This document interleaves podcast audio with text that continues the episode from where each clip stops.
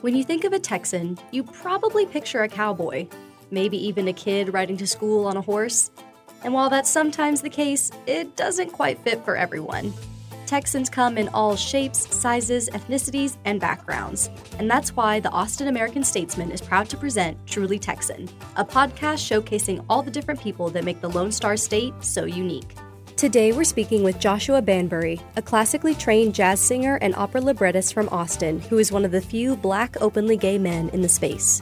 So, without further ado, let's get into the interview. So, can you introduce yourself to our listeners with who you are and what you do? Uh, yes, uh, my name is Joshua Banbury, and I am a jazz and classical vocalist and an opera librettist. Are you an Austin native? I am um, technically born uh, and raised in San Marcos, um, but I spent the majority of my childhood kind of in Hays County, and I um, went to high school in uh, in Austin. Uh, I think I started performing in uh, it was kindergarten. Um, I started writing plays uh, by the end of uh, elementary school. I was raised in the church as well. Um, I went to elementary school in Lockhart and um, at Carver but yeah, I was raised in the church, and my mother was a, a preacher, so I was very used to like getting up and and um, yeah, and being of service to the church and, and, and being in music in that way. Um, but yeah, it wasn't until around middle school that I really knew that I wanted to be on stage. Yeah, yeah, it's it's actually been all of my life now I'm thinking about it that I wanted to do this. So, can you tell me about how you got into the specific type of singing that you do? Well, I, yeah, like I said, I started off doing theater, and I was really fortunate my freshman year at Lehman High School. I was um, interested in singing just because I felt like that would be an interesting tool to add to my actor's toolbox. And I had a, a choral director that um, put me in competitions. I signed up for choir, and he put me in competitions. He heard something in my voice and um, I started taking voice lessons, and I started winning competitions, and I realized that it was a a, a much quicker way to get on stage, and I also learned that singing for me felt like an elevated um, version of acting. Um, it, there was the text that I would learn, the monologues, but then I was introduced to arias, which seemed to be like an elevated uh, experience for me. So I fell in love with that. Um, I have complicated feelings behind it because um, Austin's arts education is great, but it's not as varied as it would be, like per se, on the East Coast or even in Houston. So the only outlet that I had coming up as a young vocalist in Austin, educationally in public school systems, for the most part, was classical voice. Um, other other cities have like um, performing arts schools with uh, vocal jazz and uh, opera and uh, even uh, like contemporary. I think I was the first student to study at the performing arts schools, uh, classical student to study at the performing arts uh, high school in Austin. So just to give you kind of like a, uh, yeah, a feel of like what the classical community is like here. It's uh, a little, it's kind of, I wouldn't say small, but it was like I said, one of the only opportunities I had for singing here. So I started off with classical voice. Um, and when I went away to college on the East Coast, I made a transition to doing jazz around 2017. But um, yeah, classical voice and opera was was my goal before I left, and um, we can talk about it more later. But yeah, the shift was really important and major. But I got that foundation here, um, and I don't think I would have been able to pursue uh, a career in classical singing if I wouldn't have been admitted to the Austin School for Performing and Visual Arts. Um, they gave me a full scholarship to study voice uh, my last uh, year in high school, and I just had voice lessons every day um, and coachings every day, which is fairly unusual for young classical singers and honestly very expensive. So I got really lucky in that regard, and yeah, that's that's kind of the genesis of of how all this got started. Austin is known as such a big arts town. So was it unexpected that there was really only kind of one avenue in terms of the education that you wanted to pursue, like the type of singing and performing art you wanted to do? Gosh, I mean, looking back on it, I understand. There's it's it's complicated. I at the time I, I at the time because I hadn't lived anywhere uh, other than Austin, it, it, was just I just took it as like what it was. I, I wasn't. Un, unaware of of the agency that I could have uh, over my own voice, and uh, yeah, and, until I left for college. Um, but yeah, that's a great question. I think it has to do with a few things, but I think it mostly has to do with whoever is in charge of like programming material for young singers here in the country. I mean, here in the state. But it still provided, it seems like you said, a good foundation for you. Can you talk also about the kind of community that you found here within that space, even though it was maybe small? Yeah. Um, it was a great community. I, like I said, I got really lucky because my parents were, first of all, extremely supportive. I came, I came from a, a, a church community that was very loving and supportive. Yeah, like I said, I had that, that uh, teacher at my public school who saw something in me and committed to giving me complimentary lessons. Um, I was in a group called You Better Sing um, that uh, goes that uh, offers free like music education to kids here in Austin, and uh, we would go around and do concerts, um, and that was great for just getting me on the stage. And then at ASPVA, um, I had a wonderful group of uh, teachers that were just pouring into me every day. From um, uh, I was learning Shakespeare. I had a, a, a German addiction coach. Um, I just had so many different uh, teachers that, that came into Austin to, to pour into me, and I think that's how I was able to um, to yeah to, to go and sing other places because I had that that concentration. Um, yeah, it's it was very highly con- because I think at the time when I was applying for opera competitions, it's like 2013. I do not recall there being too many other young classical singers trying to um, work um, you know, elsewhere in the country and do competitions and whatnot. So I think I was one of the only ones at the time. So yeah, I just got I'm lucky. A lot of the love was just poured directly into me.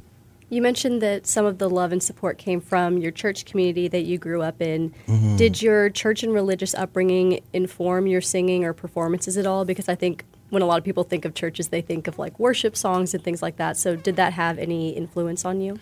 Yeah, it's, it's, particularly the kind of singing that, that, that, I'm doing, like just, just acoustic with piano and voice. I, I learned that even when I was at ASPV, I think one of the first concerts I did at that school, a woman came to me after I sang and said that like I looked like and sounded like her son that had died the year before in a car accident. And I, I just realized then that like singing is a kind of ministry.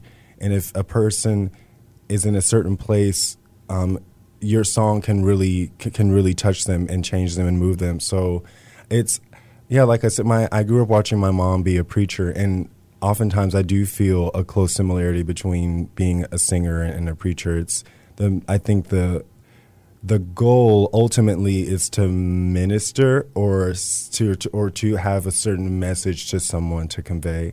Um, so, uh, yeah, I think it's it's funny. A lot of jazz singers um, and a, a, lot of opera singers, but a lot of jazz singers are pastors' kids.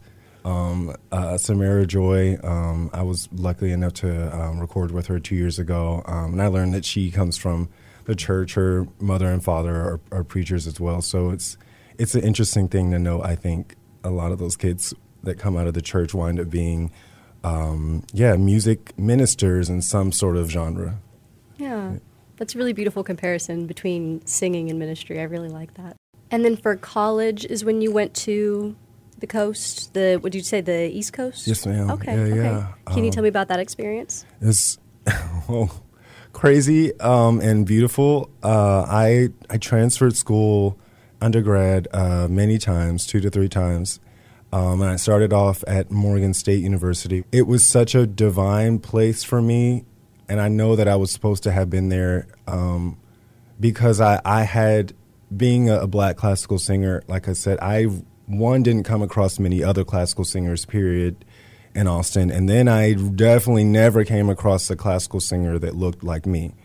Um, and that's still a rarity wherever you go in the United States. But at Morgan State, because it wasn't a historically black college, they have the re- out of all of 106 of them, they have the highest reputation for uh, vocal uh, singers with, I guess, vocal prowess. And um, they've won Grammys. Their choir like travels the the world every summer. Um, but it was so special. My first day of being in the program, I was a part of the choir for my scholarship.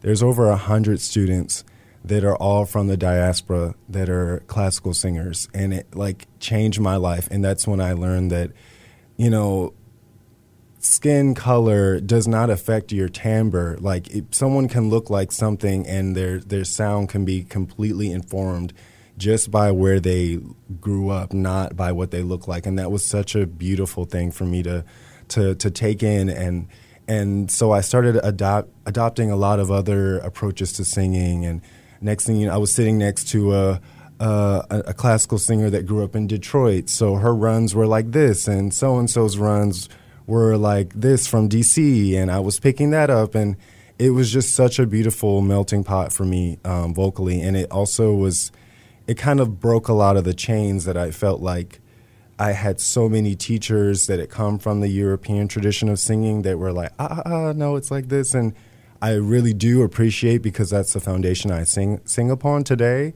But it became a little bit concerning for me as I had moved forward with my career in terms of well, what is my voice? I understand what healthy singing is like, but considering my ancestral lineage, considering where I grew up, considering I'm Texan, you know, I have these voice teachers that are British that are coming, you know, like telling me how to sing you know, but I'm like, girl, I'm from Hays County, so what does that look like for me? Um, so I think that helped a lot just in terms of me connecting with so many different approaches to what it means to be a classical singer. And then um, at the end of my, my tenure there, I, I escaped to New York um, to see Cecile McLorin Salvant, who is a woman that changed my life, but I think every, a lot of people's lives, but she's regarded as one of the most uh, respected um, jazz vocalists on the planet uh, today, and has been for I think the past ten years.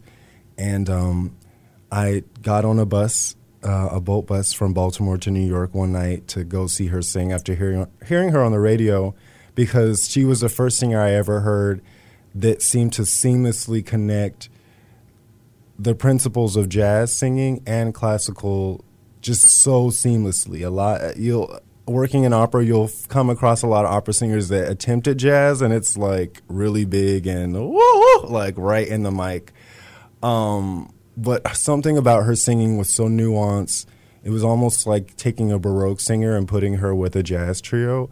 And I knew that I had to get next to her or just see her and and and try to understand. And I did, and it changed my life forever. Um, seeing her play that night helped me to understand that really a jazz vocalist is just a soloist um, with a very small uh, orchestra. So for the trio is really just a small orchestra that you get to travel with across the country, and you can choose your own repertoire. You're not you're not held down by like this isn't your fach or this is too high or it's too low for you or your character wouldn't sing this or a man sings this or oh this character is white or black so you can't watching her she just picked music from all over the the American songbook, opera, blues, jazz, minstrelsy, all of it, and it was all there in the jazz club. And for me, that was that was when I decided that that is what I need to be doing with my uh, with with the gift that I have.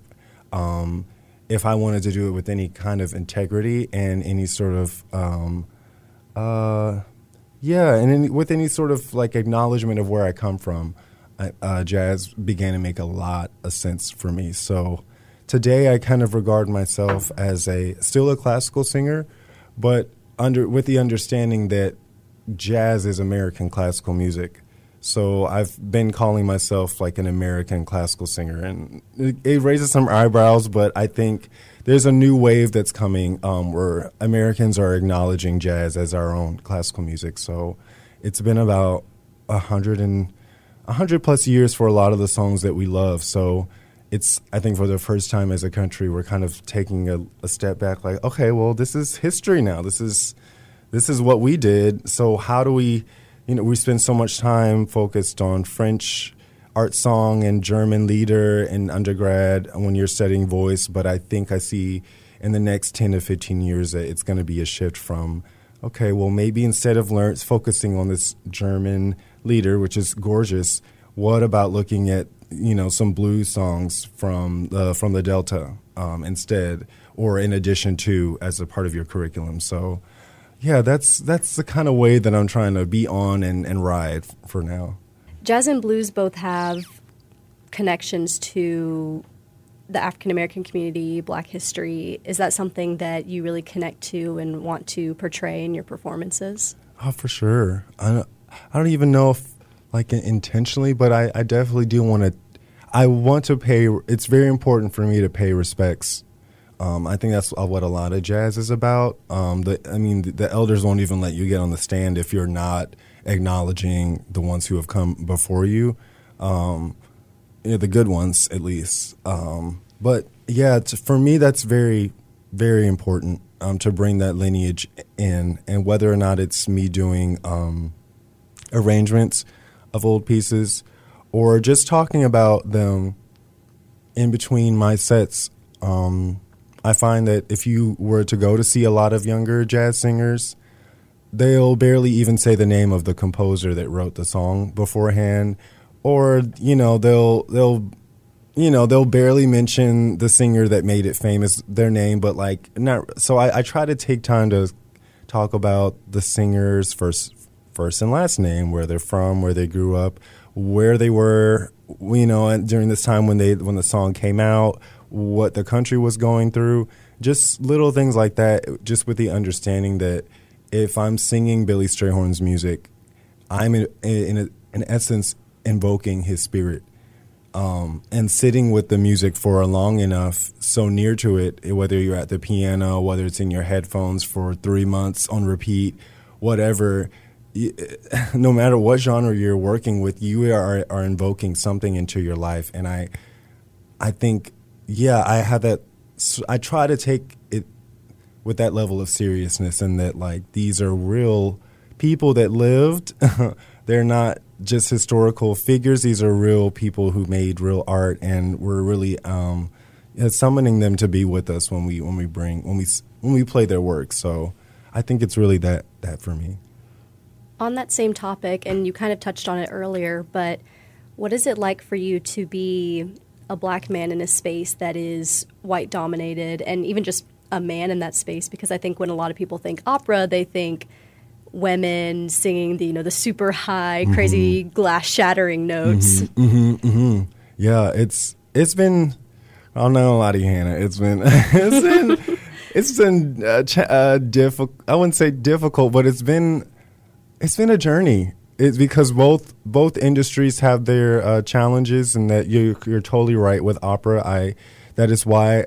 I mean, I didn't m- mention this so much, but another reason why I really turned from opera was because I started doing professional work in college um, at a few summer opera festivals, um, and I saw the work that was available to me at the time as a as a young black baritone in opera. You really are. You're not only cast by uh, you know male or female, of course, but you're also you're mostly cast by your fach, which is your vo- voice type, and there's only a handful of roles for each voice type. Like the mezzo soprano, the lower female voice will usually get the witches. The soprano will usually get the you know the ingenue and the, the pretty young thing, and the tenors will.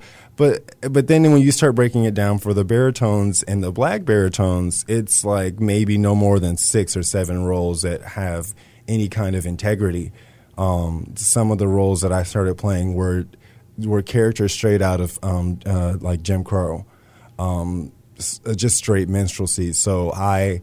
Uh, that summer, 2017, I did a production of Porgy and Bess, and it was so horrific in that we had an entirely um, the, the the production team. Um, they were all white, which is totally fine, but the problem came in that when there were scenes for um, the characters to start, uh, they were in church shouting, you know, in the sort of African American Baptist tradition, and the the choreographer was giving a room full of black people from the black tradition notes on how to shout in uh, in rehearsals. So it was little things like that, and I looked around, and not many people seemed to be bothered by it. But I, in that moment, was like, I know that this is not right. I know that it's not right, and it happens far too often in opera because, for the most part, people don't really give a damn about opera generally. So it kind of gets swept under the rug, but I knew that it wasn't right. So I started actually writing my own operas. 2017. I wrote my first opera in 2018 um, with a, another student from Morgan State. Um, and it was fabulous. I was so excited, and I'm still doing that to this day. That's kind of been my remedy for, um, yeah, for for that problem in opera. And it, I was so excited to write new material for my friends and my colleagues who were brilliant at some of the top conservatories all around the world at studying at Curtis, you know, Juilliard, Royal Academy of Music, but coming to play mammies in the opera and instead giving them, you know, roles with integrity and and um, it also just goes beyond like even the kind of characters you're playing. It goes into like financial stability for for these singers. It goes into yeah, just being able to build like career capital. Um, so I joined a um, uh, a young artist program that teaches um, composers and opera librettists how to write uh, two years ago, and I've kind of been on that journey in addition to singing. Um, and I, I, felt that my singing would be most unrestricted in jazz.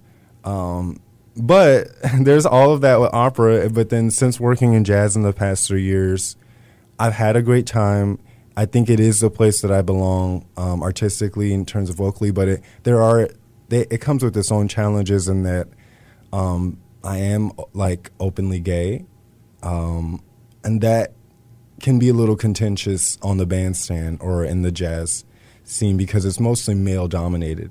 Um, and to this day, I was just writing about this. Um, to this day, it's still rare to see a gay couple couple in a jazz club, and it's still very rare to see homosexual themes in any jazz song. I don't think anyone can name any jazz song that is about anything gay to this day that isn't overtly about anything gay. So um, that's actually what I was doing in New York last week.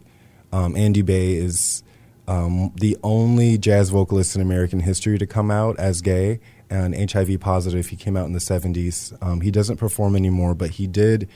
Um, he did this opera, A Rat's Mass, in New York in the 70s, and with Cecil Taylor, who is also one of the only uh, publicly gay jazz musicians. Um, and they created that work together, and I, I did um, I did scenes from that opera last week. So uh, that's uh, the, on the bright side. I'm looking at how I can pay tribute to those figures that have been working in jazz and have been gay but have just been overlooked. So that's the other work I'm trying to do. Um, and that's why um, I often will do like a Strayhorn uh, recital tributes. I did one earlier this year at the Phillips Collection with Aaron Diehl. Um, I did one last month, uh, tribute to Strayhorn with Austin Shakespeare, and I'll be doing another tribute to Strayhorn uh, in November at the Kelly Strayhorn Theater with representation, we talked about like you being a black man within the space. So, can you talk also about just why it's important for you to be like a voice and to show work from other the those people, those artists that you mentioned that came mm. out as gay, like as a gay man, like why is it important to you to show that work and to be openly gay and just be um, a source of representation? Yeah, oh, that's a great question. Thank you. Um, that, that, reminds me of I did a concert at, at Monk's here in Austin this summer, and I was nervous because there were some.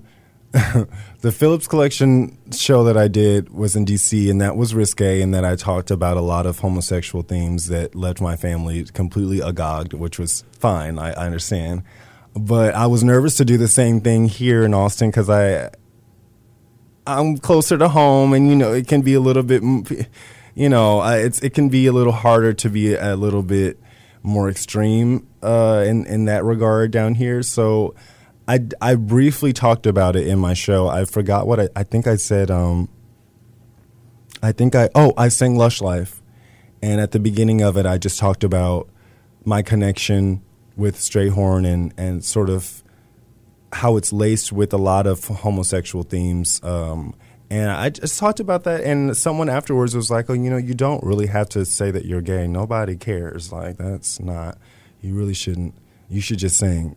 And I, I totally get what that person was saying, but I know, being someone that is queer that goes to jazz clubs and looks around and feels actively uncomfortable because I don't see anyone else just being themselves in the space.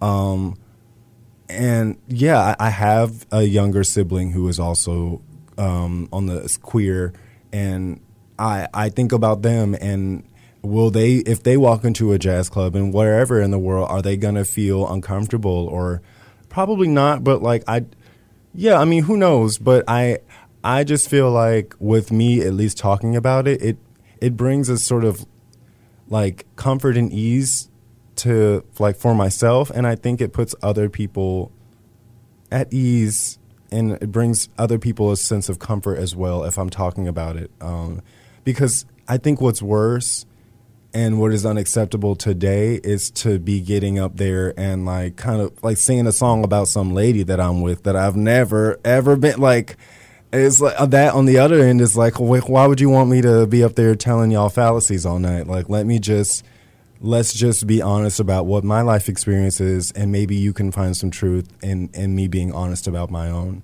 Um, and those are the performances that always have stuck with me the most. Earlier, you mentioned that, in your words, no one really cares about opera.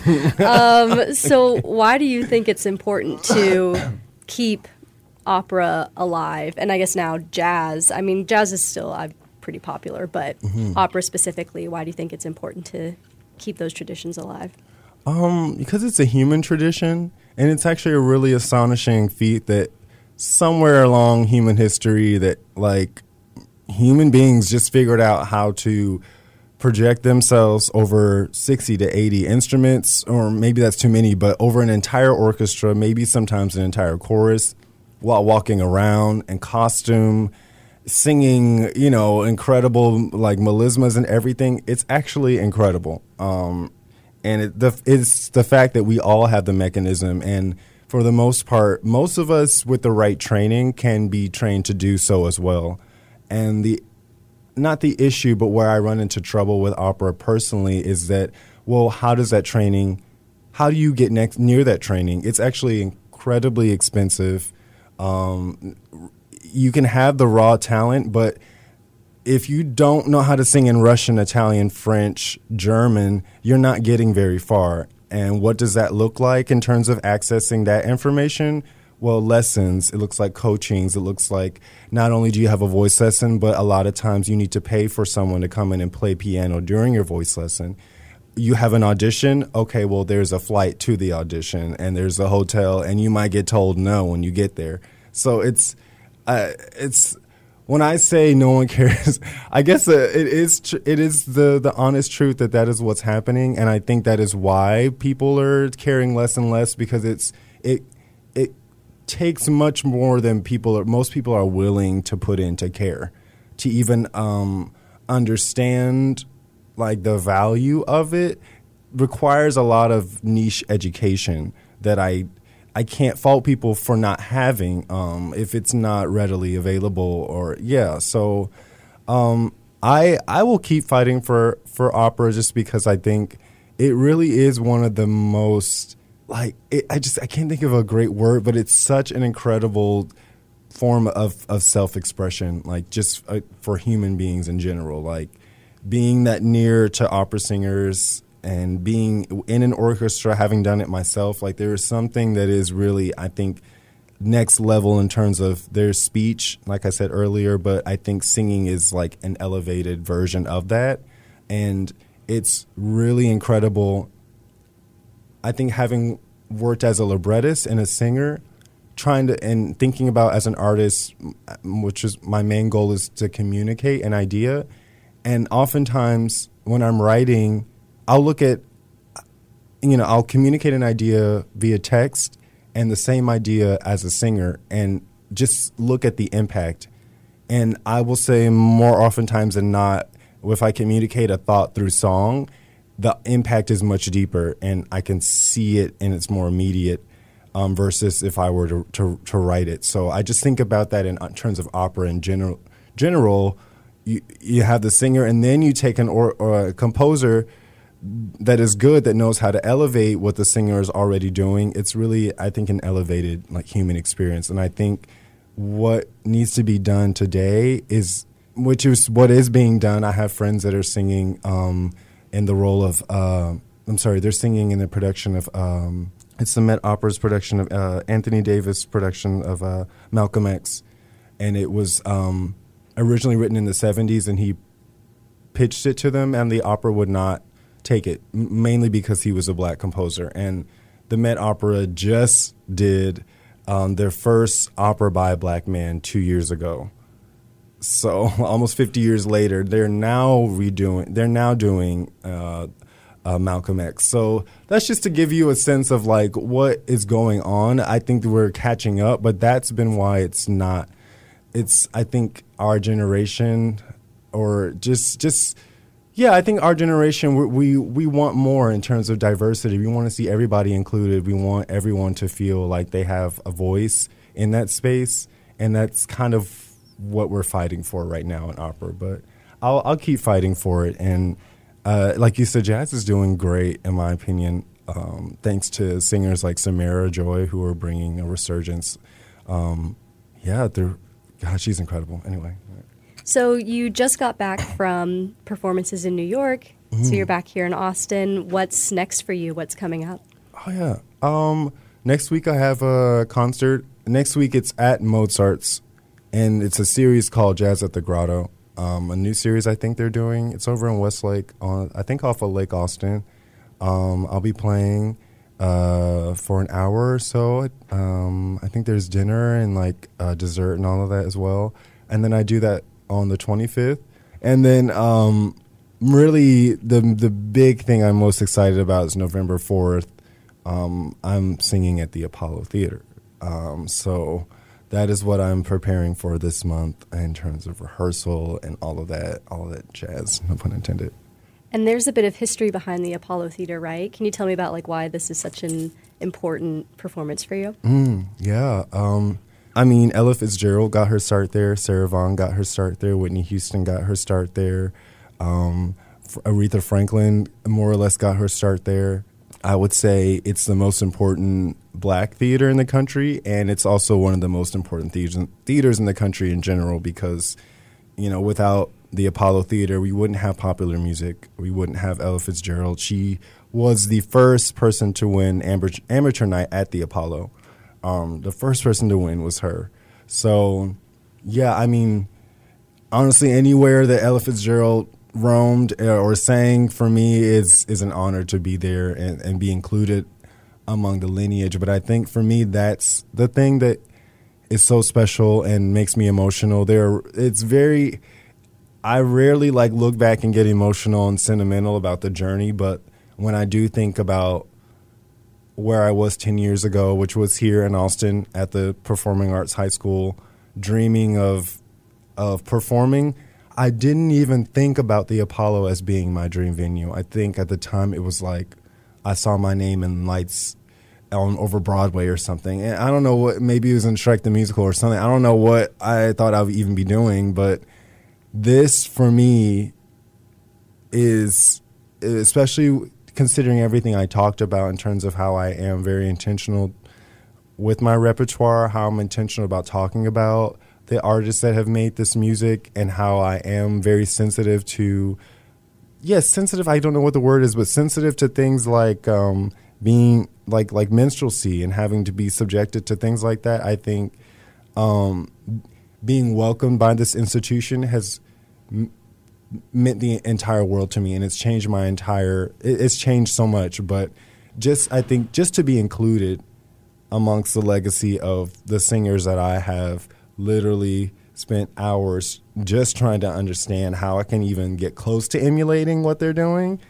Um, means everything. It means everything. So, as we come to the end of the podcast here, there's a question that I ask everyone who comes on as a tie in to the name. Mm-hmm. And that question is for you, what does it mean to be Texan? Mm, I love that. What is, for me, I, I think I had to explain that to my friend last week uh, when I'm visiting New York. Um, for me, I'll, I'll, answer it as what does it mean to be a Texan artist? I find that just g- growing up in Texas, because life was, I don't want to say small, but I grew up in a, a small town and with with really nice, genuine people where not much really happened, and I think that was on purpose. And I totally get that now, being an adult. Like one of my parents were like, "Yeah, let's let, let's you know let's let's chill out." In Lockhart, you know, um, there was a necessity for me to make my imagination larger than life, and that rarely happens. It I, actually it's very funny in this book that I have. I picked it up as in the Capitol, in the Capitol Library. It's called "The Natural Superiority of Southern Politicians," and I was just so tickled by the title, and I just had to pick it up. But the book, the first chapter, it talks about like how I guess Southern politicians have a natural superiority, and it talks about like a lot of them are from these small towns where you can kind of be incubated in a lot of the the wholesome all American ideals without being interrupted by the hustle and bustle of the city and because um, I definitely changed when I, I left for the East Coast and my my thoughts were different and I was focused on different things but there was a sort of peace um, here endless peace where I, I think it needed to be interrupted by um, a great imagination. And I think that's how you get egos as big as Beyonce's down here, because um, there's room for it. And I think the people make room for it as well. Um, that's the other thing. It's I was so fortunate to have all these big ideas and be lost in my imagination and be encouraged by that here, encouraged by the people in my small town, and not thought of as like strange or weird because um, they get it too. Um, I, I don't think I would have been able to grow up in that kind of way anywhere anywhere else. Texas is so far, just geographically. Like even if you wanted to get out, you got to really put a lot of effort into it if you are trying to get out. So I think that that does a lot for for me artistically, and I, I that's why I I'll spend half the year in New York and spend the other half here because the way that I think and live here um, it's with a lot. Yeah, there's a lot of, of peace and reflection um, that goes into into life here that I really, like I said, I can't find that anywhere else here um, in the country at least. So yeah. Now, obviously, people can find you at your performances, but where can they find you online? Uh, my website is a great place to start. I have a newsletter that I just started. I keep all my concerts updated there as well. And um, social media, I mean, I'm all right on social media. I, I, if you care about Instagram, I'm on there. Um, if you care about Twitter, I be on there too. That's it. That's it. awesome. Well, thank you so very much for your time. Really appreciate Hannah. it. Thank you for having me. Thank you so much for listening. If you'd like to tell your story on Truly Texan, head over to the Austin American Statesman website and fill out our submission form. This podcast is hosted and edited by me, Hannah Ortega. You can find me on Instagram at Hannah Ortega ATX.